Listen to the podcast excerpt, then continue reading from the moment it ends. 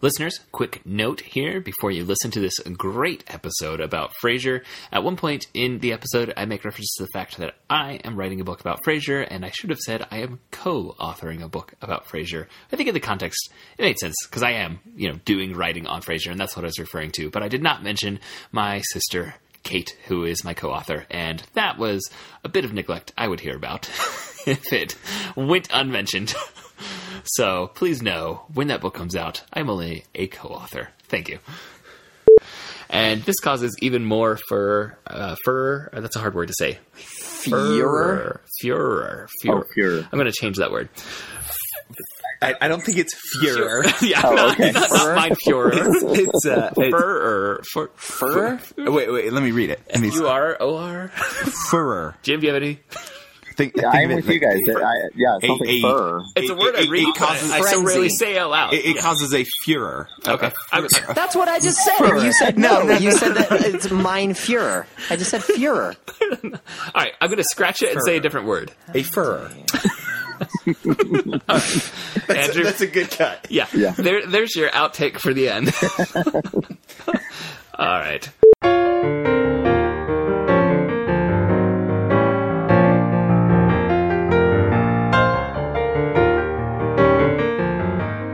Hello, everyone, and welcome to the Protagonist Podcast, where each week we look at a great character and a great story. I'm Todd Mack. And I'm Joseph Dorowski. And tonight we're joined by a special new guest, Jim Mock. Welcome, Jim. Thank you. It's a pleasure to be here. We're very glad to have you, Jim. So, Jim, will you tell us a little bit about yourself? Sure. I am a professor in marriage, family, and human development here at Southern Utah University. And I'm also a licensed marriage and family therapist. So I study relationships. I talk about relationships, a lot of that sort of thing. So you're perfect for this episode. I hope so. Awesome. Welcome. I met Jim because our offices were right next to each other. Twist of fate put my office in the middle of the Department of Psychology. Yes. I think they wanted to keep close tabs on me. But so Mock and Mac were adjoining offices. Jim Mock and Todd Mack, next to each other. Yeah, right next to each other. Uh-huh. So Jim, my wife, her PhD is in psychology, and I just want to know, do you get the instant reaction from everyone who learns that you're a psychologist, where they say some variation of, "Are you analyzing me right now?" Yeah. Or, "Are you analyzing my marriage right now?" It's almost like you have to turn it off at times. I mean, normally I'm not thinking of it. Oh, I know. My wife, I mean, she's not in analytical psychology, but she's never, it's just the instant reaction, though, anytime anyone hears what she does, or what her degree is in. Or do they just start telling you all their problems? Yeah. I don't think that's ever happened to Emily. Yeah, that happens, too. Yep. All right, well, tonight we're going to be talking about Niles Crane from the television sitcom Frasier, with an S. We're talking about the episodes Are You Being Served?, which is the 22nd episode of the 4th season, which was written by William Lucas Walker and directed by Gordon Hunt, and Murder Most Maris, the 8th episode of the 11th season, which was written by Sam Johnson and directed by Scott Ellis. And Niles Crane is played by David Hyde Pierce.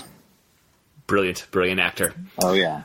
Today's podcast is brought to you by Audible.com, and you can get a free audiobook download and 30-day free trial at audibletrial.com/protagonist. Over 180,000 titles await you there. So, some trivia about Frasier, and particularly Niles.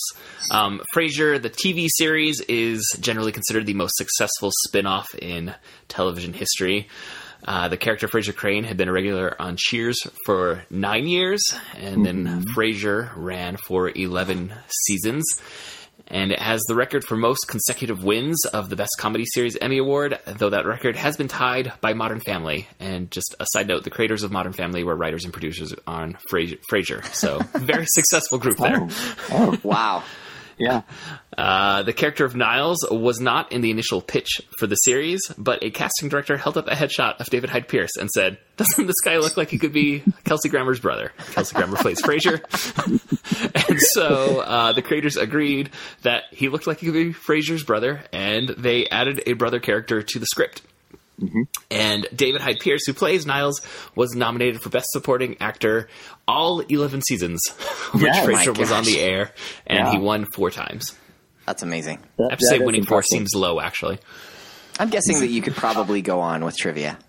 I could. It's been mentioned a couple times on this, but I am literally writing the book on Frasier right now. Wow. A manuscript due in a few months to a publisher. So I've been quite immersed in Frasier, and there could be more, but I'm going to try and halt it right there. That's nice, because I will offer a counterpoint to your being immersed in Frasier. Today I watched the first 2 full episodes of Frasier I think I've ever watched in my entire life. So I'm excited. I may have seen 1 episode with you sometime in high school. But, it's possible. This is, in as far as I can remember, the first time I've ever sat down and watched all the way through, and I thought it was very funny. All right. Well, Jim, how did you come to Frasier? You know, I remember my stepdad, he would watch Cheers when I was in high school, and I did watch a little bit of Cheers back then. And, you know, I don't know if I thought much of that character at that time. But then by the time I started college, I think it was probably about the 4th season of Frasier, somewhere therein, where it just, I don't know, I just kind of got into it. And then by, the 7th season, I was married at that point, and that's like a great season, by the way. That's when Niles and Daphne get together. I think I was just bought into it full swing, you know, and finished it to the end, you know, as it aired. So... Yeah, I probably started watching it some here and there in high school, but I don't think I really started seeing the whole thing till it was out on DVD, and I got the first season and thoroughly enjoyed it then. Let's see. So, Todd, you said this was your first time ever watching any 2 episodes. Yes, it was. I actually, I was surprised when I found out that that this was a spinoff from Cheers. Oh, yeah. Okay. Mm-hmm. Which I actually have seen some episodes of Cheers. I had never really watched any Cheers at all before I was watching. Like, I'd seen every episode of Frasier before I saw a single full episode of Cheers, I think. Since I was working on this book, I've seen all of Cheers because I would need to see Frasier's development. But it is really surprising how much it is just Frasier is there from the very first episode of Cheers that he's in the 1980s. Wow, sure, yeah. Like, he appears, and it's just it is Frasier Crane. It's not like there's a huge shift in his character or anything like that. Mm-hmm. Like, maybe he loosens up just a little bit, you know? But pretty much it's the same guy. Yeah, and there's a quote from Kelsey Grammer where he says, on Cheers, he got to do what he called, I think, drive-by comedy, where, like, the show was really centered on Sam Malone. Sure. And he was a side character that offered a lot of color and could fly by for a joke. But he said when he became the main character on Frasier, he said he became what he viewed as the canvas, and the other characters got to add the color. But he had to be more of the central glue. And so there is some shift in like the tone and the storylines that he gets certainly from becoming a side character to the main character. I guess real quick before we get into this, for these particular episodes, maybe a quick description of the 5 main characters on Frasier will be useful for knowing what's going on. So the series follows Frasier Crane, who in Cheers he'd been living in Boston, and at the start of Frasier he has just moved to Seattle after divorcing his wife from that series, Lilith, though Lilith does frequently appear at least once per season, I think, on Frasier, or about once per season. And so he's newly single in Seattle, but his dad, who was a cop, was shot in the hip and needs some more constant care. So he doesn't have a bachelor pad anymore. His dad moves in. They get a live-in therapist / kind of housekeeper named Daphne Moon, who's an eccentric British woman. And then the other 2 core characters are Frasier in Seattle. He has a radio show, and his producer is named Roz, and she's one of the main characters. And then there's the brother Niles, whom we're talking about today. And Niles is kind of like a slightly stuffier version of Frasier. Frasier and Niles are very upper class in their tastes, very elitist in all their style and everything that they do. And Martin is very, very blue collar, and that's a source of some of the conflict within the series. Yeah, yeah. I like how David Hyde Pierce said that Niles really is Frasier as if he had never gone to Boston, like if he had never really kind of went out and experienced the world. You know, he's just still very uptight. Yes. The character. Yeah. I'm going to raise my hand and ask a question here. What is Niles a doctor of?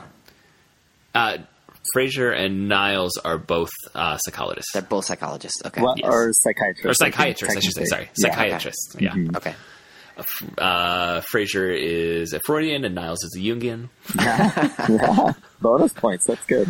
Yeah. And Frasier is a radio psychiatrist, whereas Niles is a practicing. Yeah, practicing therapist. Yeah. And just know, like, sibling rivalry, all those things get amplified in various episodes. Those differences. You think they're the same. And David Hyde Pierce said when he read the pilot, so they kind of wrote the character of Niles for him to play, but he was reading the pilot and he thought, Frasier and Niles are too similar. There's no way we're going to have anything to play off of for each other. Oh my gosh.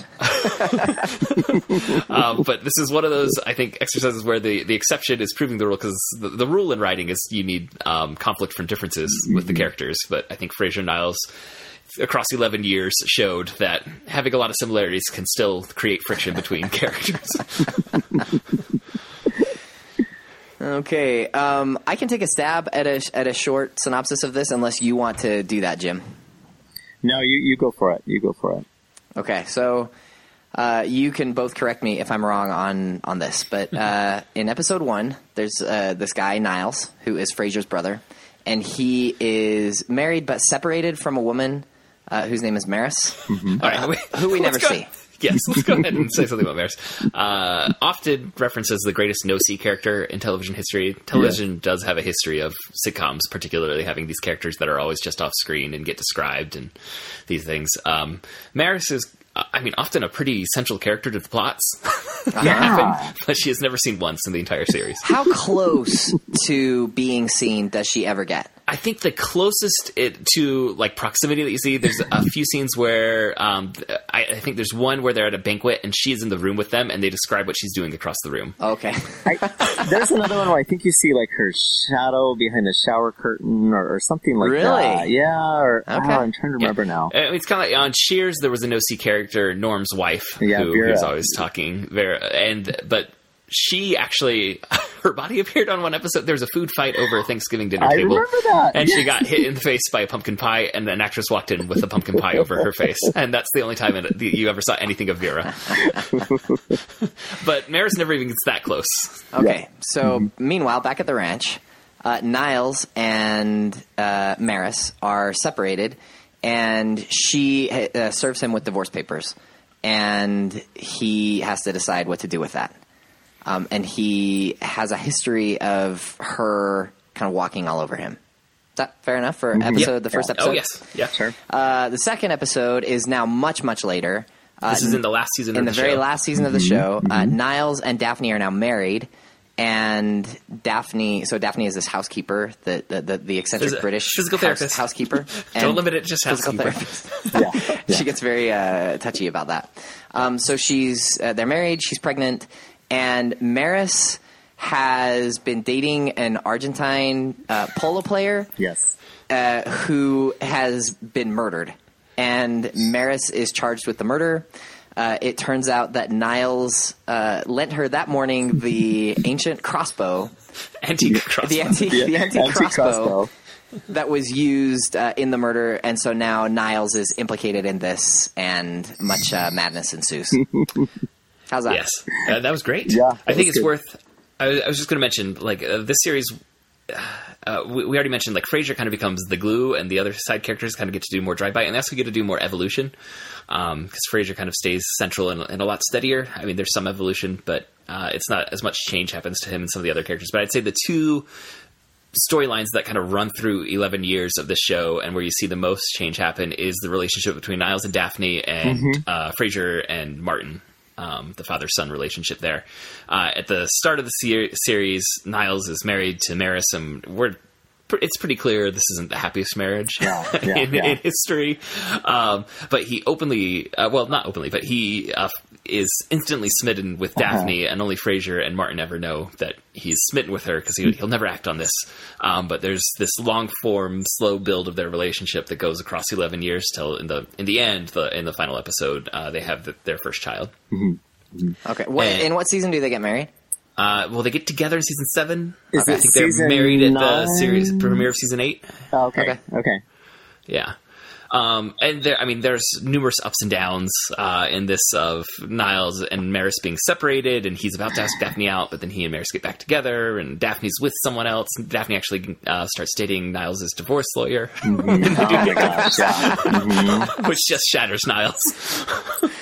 I think they do a really good job. And I think one of my favorite things about it is that when they do get together, it's not like it instantly works. They deal with some of the issues of Niles has been in love with Daphne for 6 years, and Daphne's just barely realizing her feelings, and there's an imbalance there that they demonstrate in the show. Yeah. And then Frasier and Martin when they first move in together, there's so much tension there, and the big finale is Martin's going to be moving out, and Frasier's thinking about moving on to a new chapter in his life, but they actually realize that they're really going to miss the routine that they've established. Whereas in the beginning, they drove each other crazy, and there was lots of talk about sending Martin off to somewhere else. So those two decade-long relationships, if you watch the show, I think those are the things to watch for. Okay. Well, before we move on, we'd like to remind you that you can support our show on Patreon. Some of you may be wondering, what is this Patreon thing that I hear of on this podcast? Well, one of the things that makes podcasts great is that they're free. But did you ever stop to wonder how it is that we can afford to create this awesome show every single week? If you aren't paying us for it, who is? Well, if you aren't paying for it, nobody is. So whatever you don't help us pay for, we pay for ourselves, and that is not always easy, and that's where Patreon comes in. If you go to www.patreon.com/protagonist, that's Patreon, patreon.com, you will see that we receive $37 a month from 13 of our biggest fans. That is enough to cover the cost of hosting a podcast and for our website at protagonistpodcast.com. Our next goal is to build our audience with advertising, and let's be honest, a bit of profit for us would not be terrible. We're not there yet. Our next big dollar goal is $40 a month, and to reach that, we need 3 of you to pledge $1 a month, or one of you to pledge $3 a month, or better yet, $5 a month, so you can request a show for us to do. So if you pledge $5 a month, then you send us a note and let us know what you'd like to talk to us, about, and we will. We also have a secondary goal of having each of you listeners as patrons. Right now we have 13. We think that number could be 20, maybe by the end of the month. So remember that if you donate any amount, you will get access to our special quick casts, which are 30 to 40 minute off the cuff podcasts on things like Star Wars: The Force Awakens. So probably some pending superhero movie reactions. Pass. So to donate, go to patreon.com/protagonist and click on the big Become a Patron button. And with just a few more clicks, you will be a monthly patron, giving us any dollar amount you want to per month. It's a great way to help us out, and please consider donating. In fact, go ahead and hit pause on the podcast right now and jot down a reminder to check out patreon.com/protagonist the next time you sit down at your computer. Then come on back. Go ahead. We'll wait. Okay, ready? Okay, and we're back.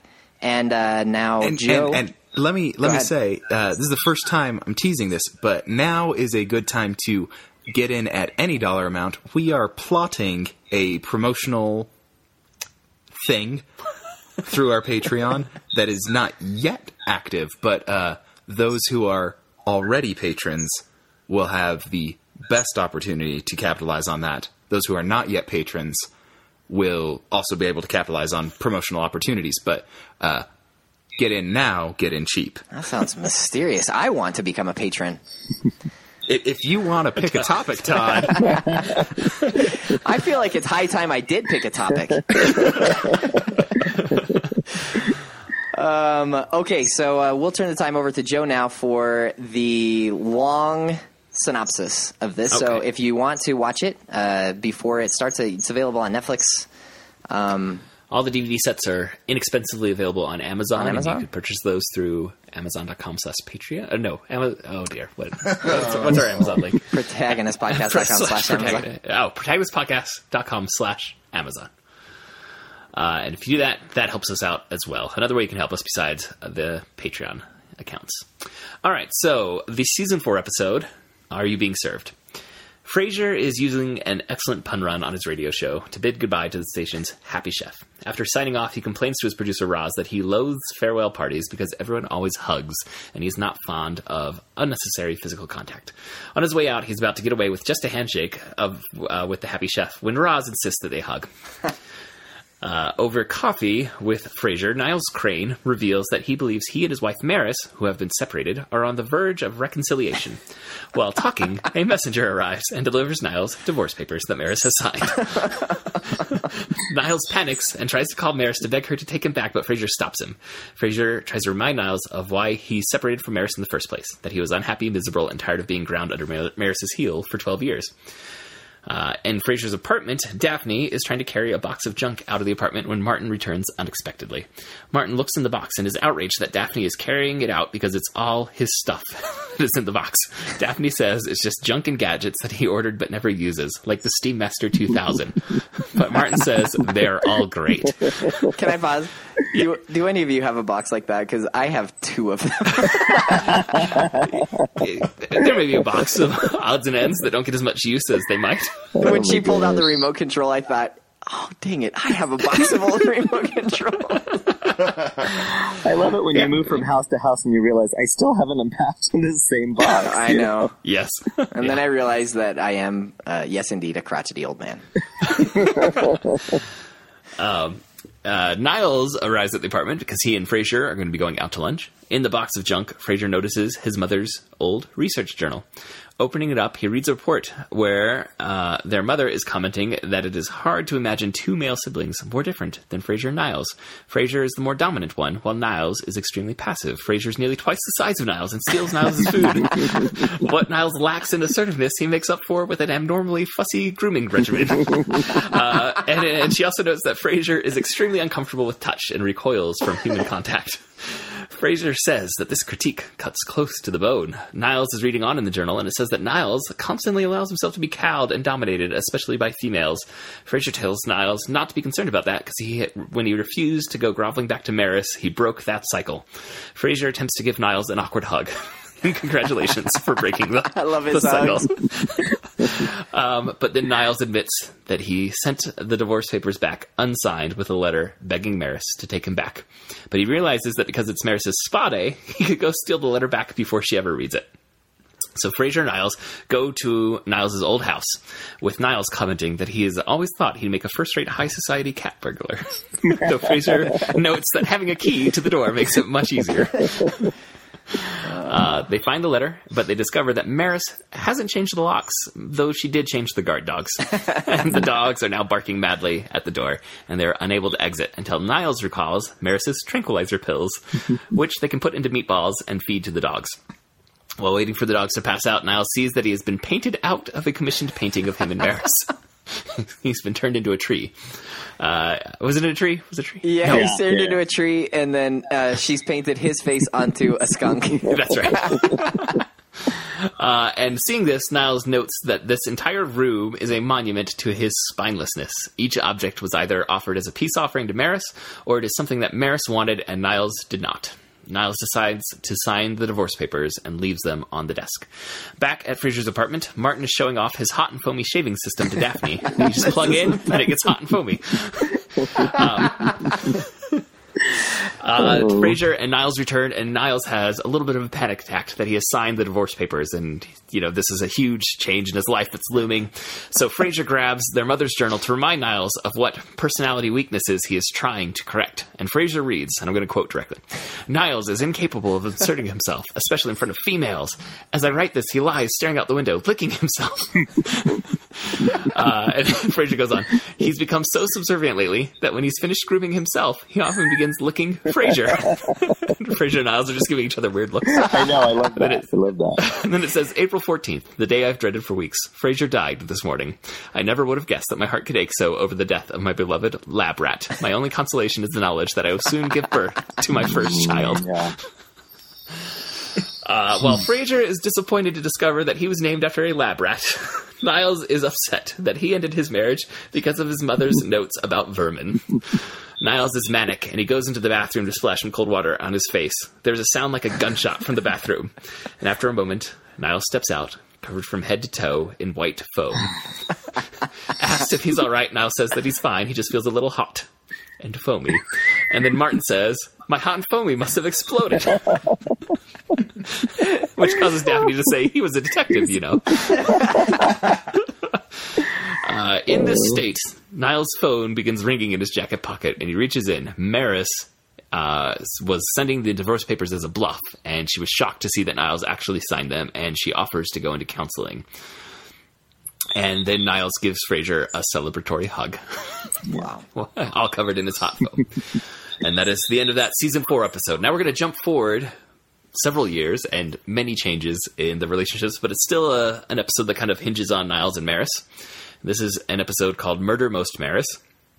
And it begins with a brief recap of what happened in the previous episode. And in that episode, Niles had visited his estranged ex-wife Maris at her request. Her boyfriend then crashed a dinner party that Niles was hosting and punched Frasier Crane, believing him to be Niles. He was just looking for a Dr. Crane.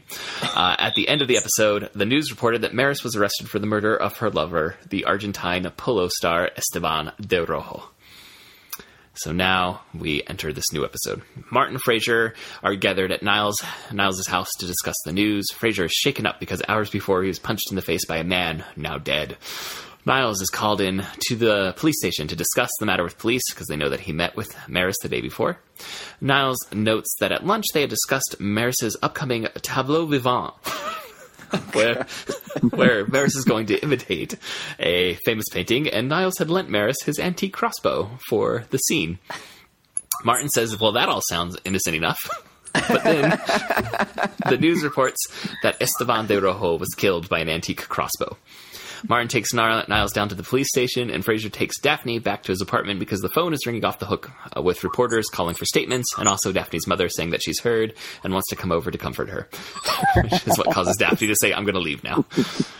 The next morning, Niles returns to Frasier's apartment and explains that Maris and Esteban had a fight, and to calm herself, she then practiced her tableau vivant pose, and then Esteban burst back into the room and surprised her. She claims she fired the crossbow in shock. A newspaper article published that morning says Niles provided the crossbow, but it gets several other facts about the situation wrong.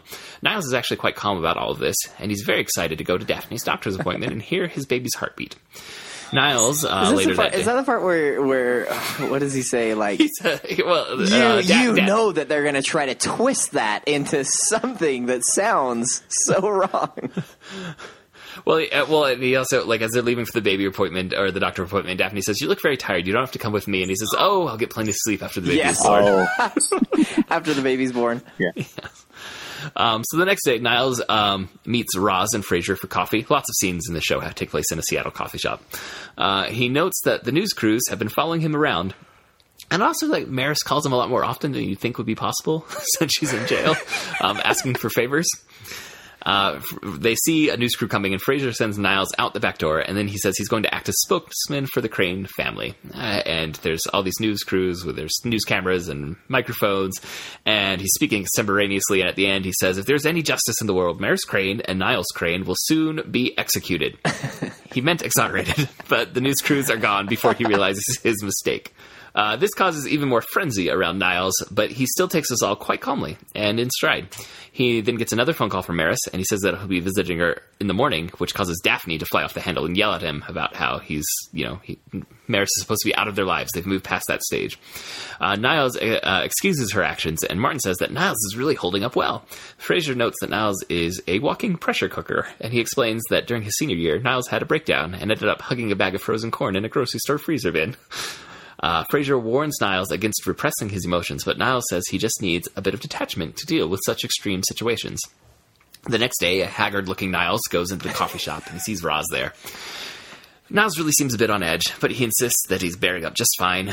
When he asks for a straw, the worker says, sorry, sir, that was the last one. The last straw.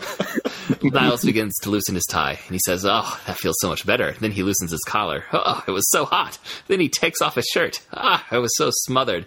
And he begins to unbuckle his belt. The camera cuts to Roz, who is calling Frasier frantically, saying that he needs to get there. Frasier arrives and finds a naked Niles sitting with his legs crossed, reading a very large newspaper. Yes. That he's holding in front of him. Roz stops anyone from calling the police, while Frasier uses 2 aprons to clothe his brother front to back and then lead him from the cafe. Back in Niles' home, Daphne, Martin, and Frasier are greeting Niles after a nice long nap. Maris calls, and Niles finally chews her out, telling her that he is on her side, but his lovely pregnant wife Daphne comes first, and she needs to stop calling him for everything.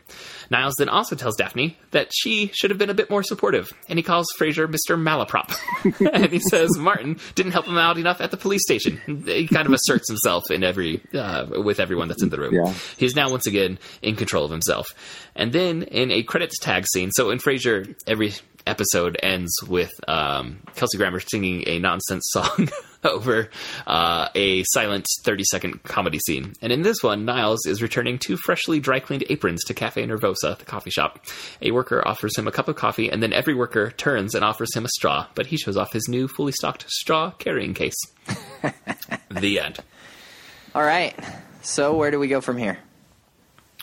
A couple of things that I wanted to make note of. I think both of these episodes do a fantastic job of showing off one of the strengths of the series, which is just an eclectic mix of different types of humor, where there'll be like some very highbrow references that Niles and Frasier are just, dropping names of obscure artists and other things. And you don't have to know those artists to get the joke, but if you do, there's often a little bit more nuance to the jokes.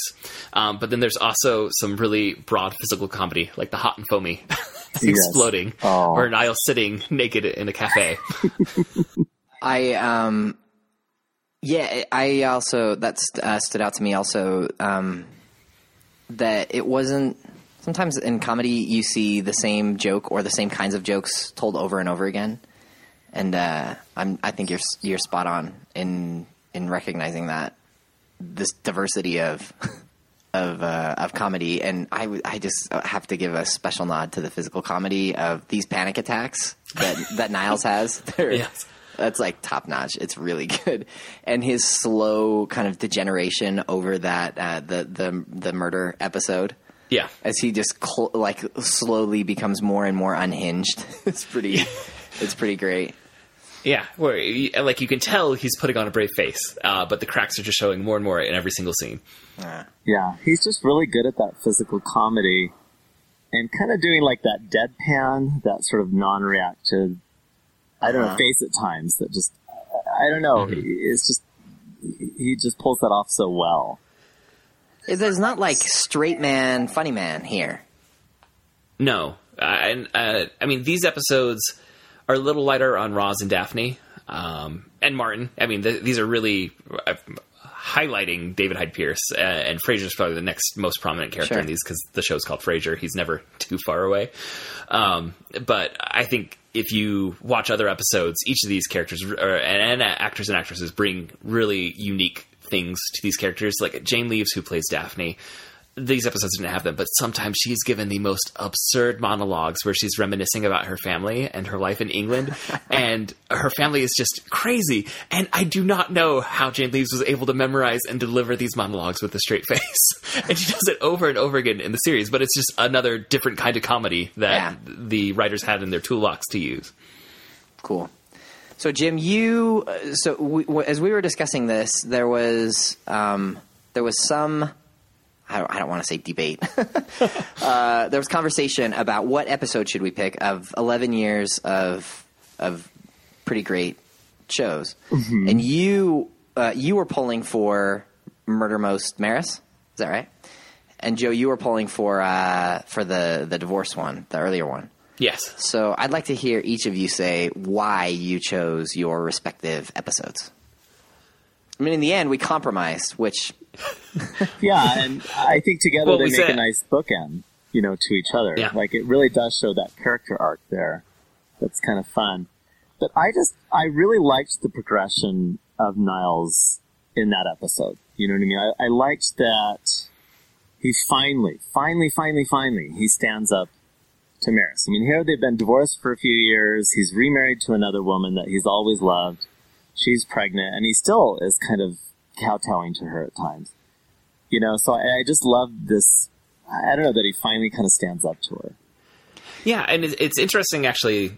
It ended up, as we said, being a nice bookend, because in the Are You Being Served episode, he stands up to her, but it's kind of by accident. And he kind of, he does it, and then he wishes he hadn't, and then it's already worked before he could take it back. And then the season 11 episode is where he finally, as you said, like does the full assertion where this is coming from him, and it is him doing this in a way that actually lasts through the rest of the series.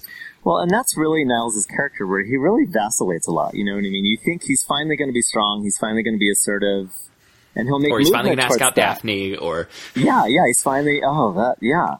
And then he just kind of pulls back, or just something happens, or he never quite takes that chance that he should, or never really, I don't know, steps up to, or stands up to someone, or something like that. After this episode, does Maris come back? There's a couple more references. I mean, she's never there, obviously. Mm-hmm, right. But I think they deal... there's one more big episode, mm-hmm. which has another example of a different kind of comedy, where... she calls Niles to come and reclaim a couple things from his house, including a painting that he's very embarrassed of and doesn't want anyone to see. Oh, yeah. And, like, for the whole episode, it just gets described. Like, Martin sees it. He's like, what is that? And Niles is like, it's a faun, a playful figure from mythology. Oh, my God. And then Martin's like, why is your face on it? But we as an audience never see it. And so he takes that, in this case, out. And then...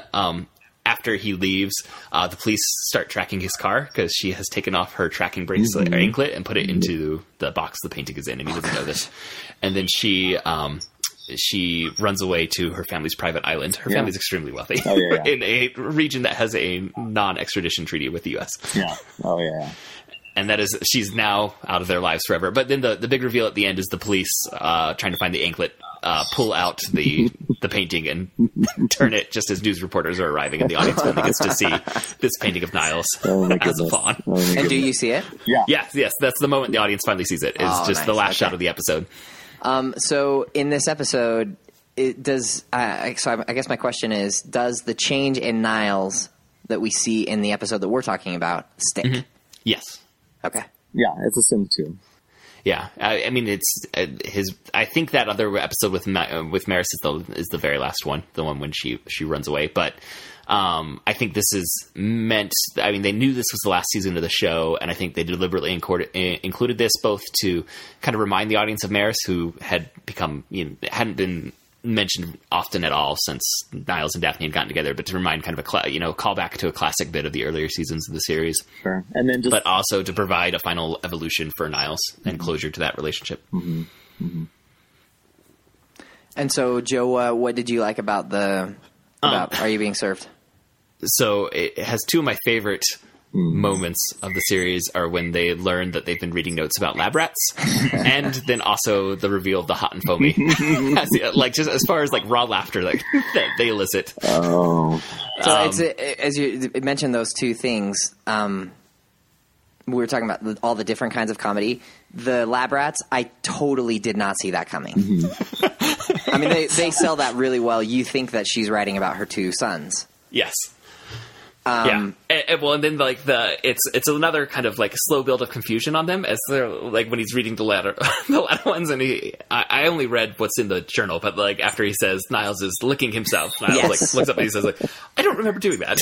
I thought she was talking about their dogs or something. Yeah, mm-hmm. But I thought that was great. And then the hot and foamy thing. Oh my gosh! When it's just you hear this explosion of physical comedy. And it's such a classic. I mean, we read a play the other day, a Spanish play, in which at the very end, a woman runs in a room, locks the door, and kills herself. And so it's a trope to do this. And he is really upset. And like we said, he sells panic like really, really, really well. And he goes in, and you hear this bang like a gun. And everyone, like Martin and Daphne and Frasier, all freeze, and Frasier's yelling, Niles! But it was just so perfectly set up with the hot and foamy and the box. And it was a long setup for that joke through the whole episode. That was another thing, is this is a really good example of Chekhov's gun being done for comedy, where like the punchline to the joke is introduced scenes before it really comes up. And what Frasier, one thing that the writers tended to do really well is when those setups are being done, often it feels like the joke has already been told and it's done, and then it builds later on, and you laugh harder because it was already set up. But the setup doesn't feel necessarily like it's all set up because the payoff already happens, like with the jokes about, I mean, hot and foamy itself is kind of a joke gadget name. Yeah. How did they coat him in that foam for that shot? Because so great. Because like there's splatter on the door to the bathroom. Like there's splatter everywhere. So and he did really covered. Did they like have a blast of foam waiting behind the set? Is it done in one shot? No. You can still find this on YouTube, and I've watched it a couple times, but they did I think it was a Dateline episode that was just about Frasier when it was finally going off the air after 11 years. And they asked the cast, like, you know, favorite moments, and they show, like, some of the uncut footage of Martin and Daphne trying to get through their lines while looking at Niles. And when Martin says, my hot foamy must have exploded, and Daphne says, he was a detective, you know. Like, they could not get through those two lines. They just kept breaking over and over again. I'd seen that clip, too, and it's just hilarious. And meanwhile, I'm feeling sorry for David Hyde Pierce that he's covered in this foam, and they keep breaking character. And, oh, yeah. I mean, you can't blame them for laughing. It's just such a funny scene. Well, and also there's even, I mean, it doesn't get the same kind of laugh as the reveal, but that Frasier's issue in this episode was wanting to be able to hug more, and then the final thing that happens is Niles coated in the foam, giving him a hug, and Frasier just trying hard not to recoil. But that's the other thing, and I think it takes a lot of discipline as like a writer to try, you know, like to trust that's gonna and like have it carry through the episode. It was awesome when they hugged at the very end, and it ties in perfectly with that first scene, which honestly, so I've never seen any Frasier before. So there's this opening scene where he's talking on the radio and he's doing this funny pun run, but it doesn't have anything to do with anything. It mm-hmm. seems, but then they're able to carry that through the episode in like pretty meaningful ways, in his trying to hug Niles a couple of different times. This really awkward kind of a Sheldon Cooper hug. And then it's the very end. It's the very last joke is also the one that they open the show with, which is them hugging, and he's covered in foam. It's great. Yeah, so one of my very favorite episodes of Frasier involves them trying to buy a restaurant. Early on, yeah. But there's this opening scene where it's a similar thing, where there's this bit of business that needs to be done, where really they just need Niles and Frasier to talk, and any sitcom could have written like some funny dialogue and the scene would have worked fine. But when you start to analyze the episode, you realize the bit of business that they give Niles is actually tying into the theme that is being woven into every single scene of the episode, mm-hmm. but they don't make a big deal about it. It's just there. If you choose to look at it, you see, oh, there's a little bit more union to all these scenes. Whereas a lot of sitcoms have very funny scenes, but if you try and like tie it all together, it doesn't quite work. And that's when it's at its best, Frasier does that. Cool. Can I just mention too that I love the running joke in the Murder Most Maris, where Frasier kind of keeps bringing up, you know, when they get frustrated at him, you know, you know, let me remind you that I was just punched in the face by a man who is now dead. And then they all kind of put their heads down. They all bow their heads. Like, they bow their heads in reverence, and then he says, thank you. It's fun. Yeah, which I mean, that's classic Frasier, that everything is happening. It's, you know, in some way it's about him. Yes. Uh-huh. and how it's affecting him. Yes. And I think that's one thing that some people didn't think the character transferred over very well from Cheers, because the character was very egotistical. And that, I think the show had a reputation for being kind of snobby uh-huh. and elitist. Mm-hmm. But so often this show was making fun of the snobs and the elitists. Yeah. Like Martin, the blue-collar one, is the voice of reason pretty frequently in the show, mm-hmm. and Niles and Frasier, who are putting on airs and acting better and more informed and more intelligent, are the ones to make made to look more like buffoons. Sure. I love when Niles is dealing with the newspaper. Is it the newspaper? And they're accusing him of murder. And Frasier says, I can't believe these news people. It's like the time that they spelled my name with a Z instead of an S. Like. Yeah. And meanwhile, Niles is being pulled into a murder investigation. Right. But it's all about him. But yeah. If you think about it, that's really like a big crux of Niles' character, where he's always just sort of second banana to Frasier, and you really kind of sense that that's a bit of, you know, what the insecurity is for Niles, is he's never, you know, he's still very smart, he's still an accomplished psychiatrist, but he's still just not quite, you know, the center of attention like Frasier always is. Yes, and they work in the same field, but Frasier is in a public version of it and has billboards of his face all over Seattle. Mm-hmm. Yeah. And there are numerous episodes that deal with the sibling rivalry in really fun ways, but I agree that being the younger brother, feeling in some ways like he's following in his brother's footsteps because they've ended up in the same careers. I think that is definitely kind of a root issue between the two of them. Do Niles and Frasier, do they both are they both practicing? Like, do they have clients? In the last season, Frasier opens up another private practice, but for most of the series, he's solely doing the radio show. There is one episode where they try and open a practice together. Yeah. Uh-huh. and it does not go well. Okay. And is Niles, is he practicing? Yeah. He's practicing, yeah. Okay. Mm-hmm. It just seemed like there wasn't a lot of work being done in these episodes.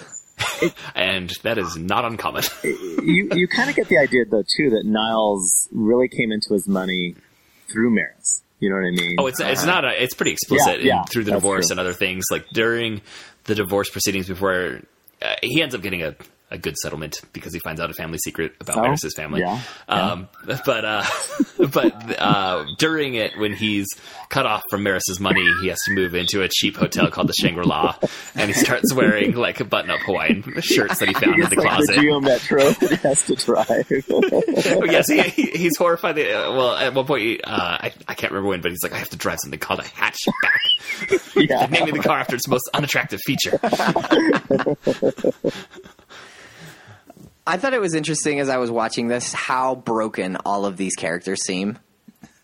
Nobody's really got it put together. Maybe Roz. She seems like she's kind of got things put together. And I like I said, I haven't seen everything else, so I'm assuming that she has her own set of issues. Sure. Yeah, she ends up as a single mother. Yeah. Oh yeah. Okay. And like simultaneously like wants but is unable to maintain a long-term relationship. Sure. But you see like Martin is, I mean, he's physically broken with this hip injury, but he's also divorced. Well, he's not. Is he not divorced? He's widowed. No, he's a widower. Mm-hmm. I thought he was. No, he and their mom had largely a really good relationship. Oh, okay. And though the sons, like the reference is that the sons like took more after their mom. Their mom is the one that enjoyed the more high class art things, and the dad just liked sports. Mm-hmm. Okay. Mm-hmm. Well, and I think we should point out too that there's sort of a trope going on there where it's the therapist that may be good, maybe like a good therapist, but their personal life, they really don't have it together. You know what I mean? Yes. That's just... And go ahead. Well, they try to apply principles of psychology and psychiatry to what's going on. Sure. But, I mean, you see Frasier analyzing Niles. Mm-hmm. But Niles doesn't see it in himself. Yeah, where he has like those OCD qualities. He has these problems with panic attacks. He has these issues. And then the most glaring one is in his relationships. You know what I mean? I don't know. I think in some ways people like that because it's almost comforting to know even this person that's supposed to have it together as a therapist, they still have, their own issues kind of thing. I know, like, sometimes I'll get asked, you must just go home to your wife and your kids and it's all perfect and da-da-da-da-da. I'm like, let me have my wife come in here and tell you what I'm really like, I mean, I try and I do apply the things that I learn and I think in some ways, we're probably better than average kind of thing. But it's not that we're not without our issues. You know what I mean? Yeah, and I like we said about the characters being broken, and that's one thing that I really enjoy about the series is that it's not just that they're all flawed, but like their interpersonal relationships, each one of them is. I mean, if you go back to season one, they are so broken in how they interact with each other, and strained each of these relationships are. And by season 11, like they have become a much closer unit and they really rely on each other and they've strengthened each other through this decade-long run on the show.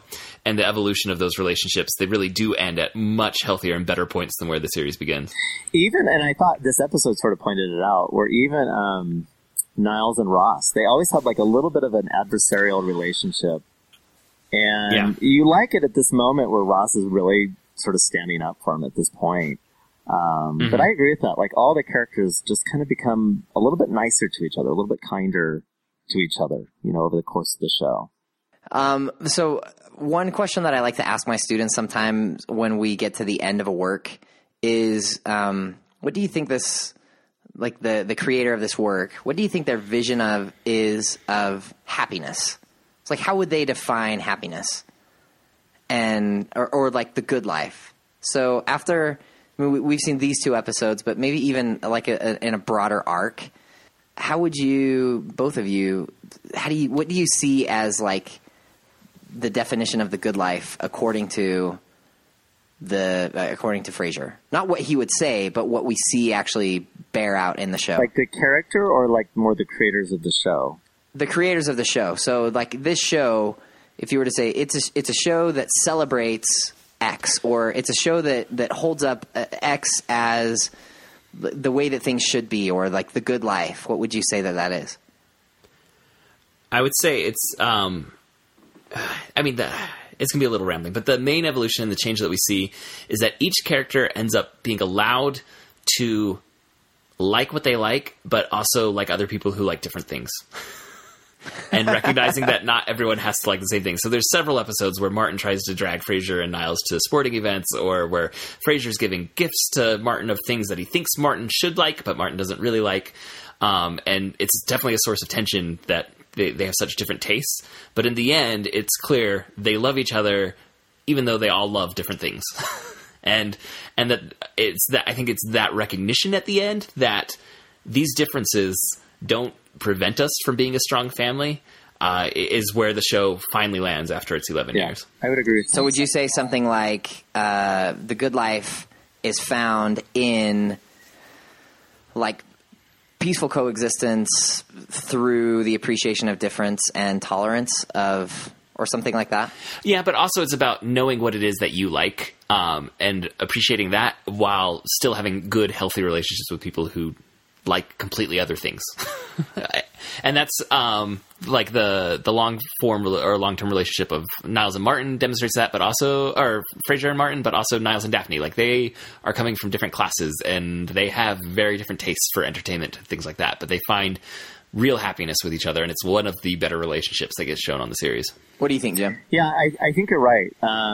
What I really like here is the connections, or what I see sort of this concept of happiness is just the connection between the characters, and that they can fight, but they still care about each other. You know what I mean? Like they're just there for each other. When I think of like, say, other shows where the characters will fight, like say, like Everyone Loves Raymond, where it really just, it's like, wow, did these people even really love each other? You know, it just seems so contentious at times. And on this show, I never get the sense that they don't still love each other. You know, no matter how frustrated they get, in the end, they're still there for each other. So, you know, Frasier's sort of expressing concern to Niles and giving him advice. I mean, they still care. And even if the other characters do things that are annoying or they make mistakes, they still got each other's back. Yeah, like I was going to say the pilot episode has a really actually quite dramatic scene where Martin and Frasier have like a real argument fight over things. And the scene doesn't end with a joke. Like the scene ends and it would have gone to commercial break on that heavy note. But then at the end, they both like kind of find a way to apologize and admit we need to work on this. And it's a sitcom, so there's still laughter that comes, you know, in that moment. But the series isn't afraid to allow some of the more dramatic aspects of human interactions to be played out. And it doesn't feel the obligation to always have a punchline to kind of give new comfort, because human interactions can be uncomfortable. So it was episode 45 when we talked about Everybody Loves Raymond, and we discussed, I think, at length, the relationship between Frank and Marie Barone. Yeah. And how just horrible they are to each other and kind of uncomfortable it is. And in these episodes, for sure, I never got that sense. Yeah, like I said, when Frasier and Martin have that argument in the pilot, it's not the same kind of... Like, it's not attacking each other. This is just, like, the kind of arguments that families have, whereas the Frank and Marie, it feels a little more vicious.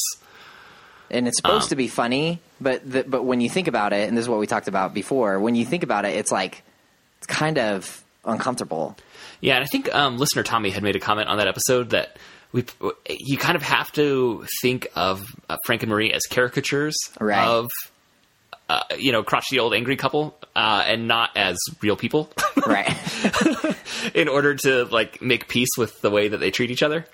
But I think one of the cool things about Frasier is that you don't have to think of these people as caricatures of people. They seem like real people.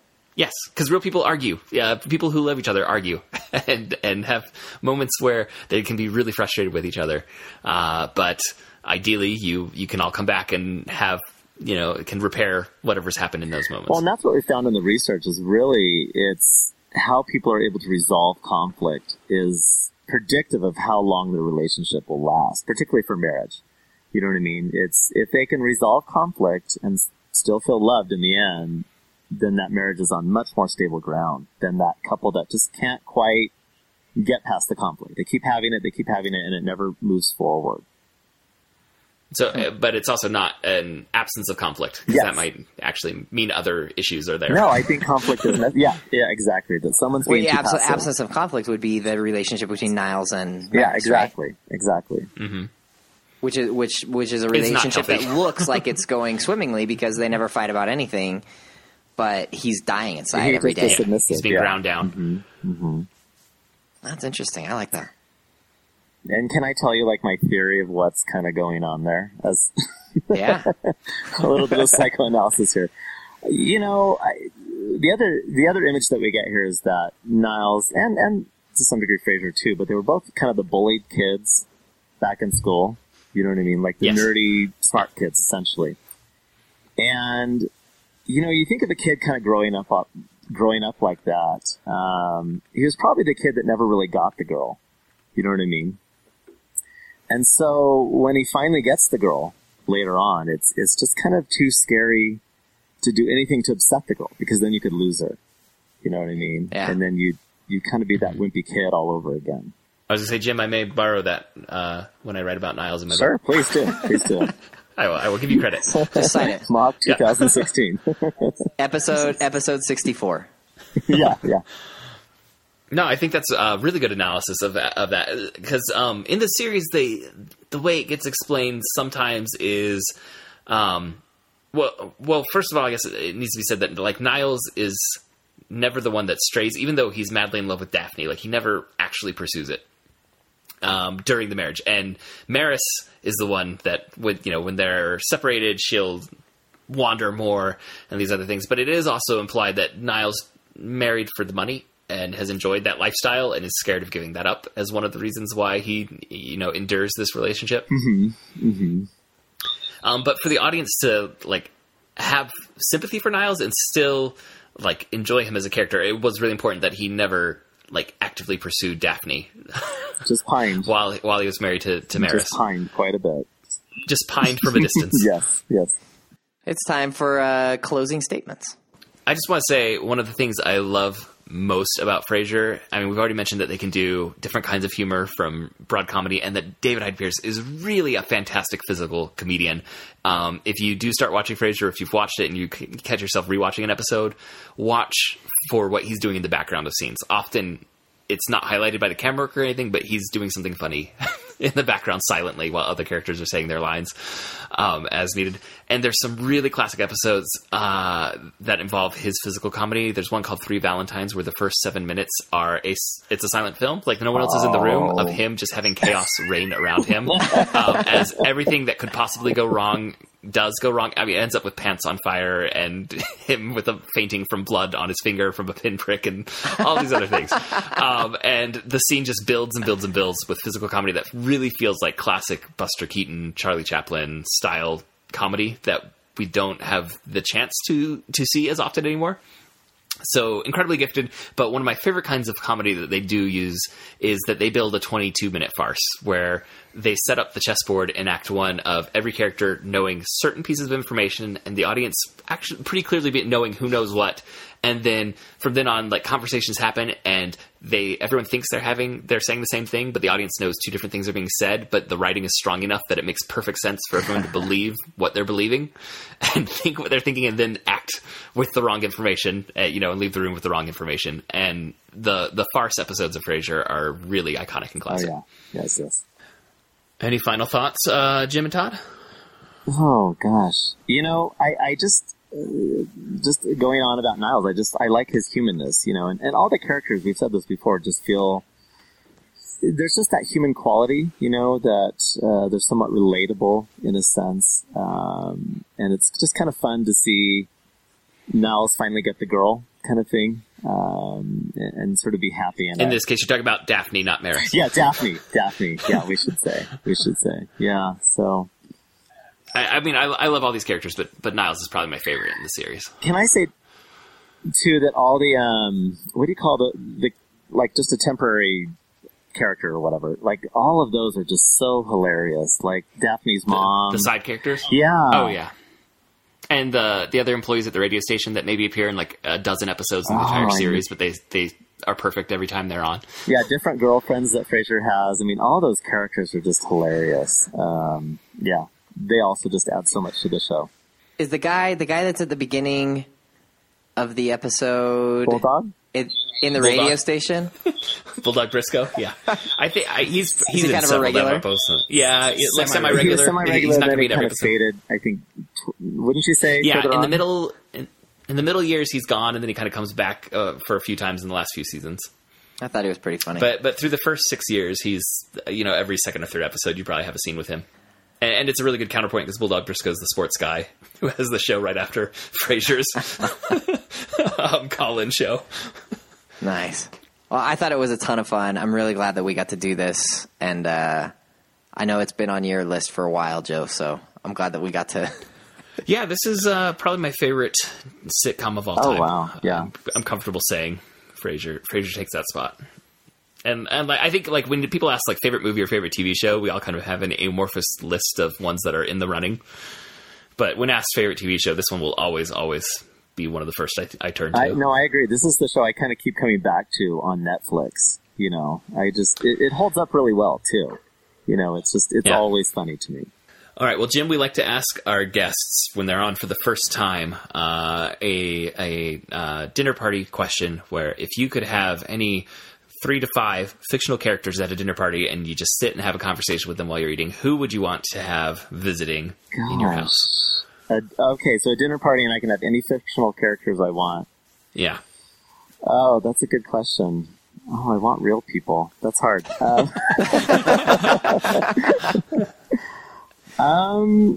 You know, oh gosh, I think I'd want, I don't know, maybe some of the characters from Pride and Prejudice, or probably some characters from like Star Trek. Specificity. We need specificity, Jim. I think I'd want Captain Picard from Star Trek Next Gen. That's a repeat for him, is it? I think so. Somebody else picked Picard. Yeah, I can't remember who, but someone had picked Picard. I think might have been Kirsta. Kirsta? Previous guest. Oh, okay. Yeah, previous guest. This is a fictional character. Gosh, I don't know. Yeah, that's a tough question. Sorry, it's feet to the fire. You got to pick two more at least. Two more.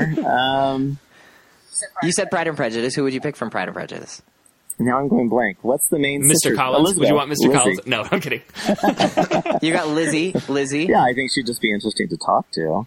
I fully agree with that. Huh? I fully agree with that choice. My daughter's named Lizzie after Lizzie Bennett. Oh, Jean Valjean. Oh, good choice. Oh, that's a really good choice. I love Valjean.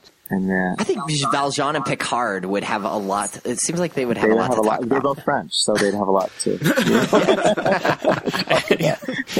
Do you speak French, or would you be uncomfortable? I'd need the international translator thing that the Star Trek people have. And then, I don't know, I want someone sort of goofy or something. Like, I almost want, like, Gilligan or something like that. Just to kind of, I like that. I like that group a lot. It's a good group. Okay, yeah. Yes. So at least I'm not the stupidest person in the room. It's Gilligan, Lizzie, Picard, and Jean Valjean. Wow. Oh, no, that's a good grouping. We should go back and jot down all of our previous guest choices and just have them on the Facebook group somewhere. Oh, no. Awesome. No. All right. Well, I believe that wraps up this episode. Thank you for joining us, Jim. Thank you for having me. Do you have any social media you'd like to promote or anything else? Gosh, no. No, not that I can think of. No Twitter or anything? All right. Well, thank you for joining us, Jim, and thank you for listening, listeners. And you can subscribe to the Protagonist Podcast in iTunes, and please leave us a review. And links to the things that we've talked about in this episode are at protagonistpodcast.com, and you can also find a list of all of our previous shows there. You can suggest stories or characters for us to discuss, or give us any comments, corrections, or feedback by emailing feedback@protagonistpodcast.com. And we're all on Twitter, at protagonistpod, at Todd K. Mack, and at Jay Dorowski, and our producer Andrew is at Andrew_Dorowski. And our Facebook fan page is facebook.com/protagonistpodcast. Thank you to all who leave comments there. And if you like this show and want to support us, you could do that in a few different ways. We've already mentioned that you can go to patreon.com/protagonist, or you can go to audibletrial.com/protagonist and receive a free download if you do that. And you can also take advantage of some great deals from Amazon by going to protagonistpodcast.com/deals, or making any of your Amazon purchases, in fact, all of your Amazon purchases, through protagonistpodcast.com/Amazon. And Amazon is amazing. You can buy anything. You can buy some really expensive things there. And if you do that from protagonistpodcast.com/Amazon, we would really, really appreciate that. Thanks again for listening, and we'll be back next week to discuss another great character and a great story. So long. Our producer, Andrew, loves it when I give him those kinds of reads on the final lounge.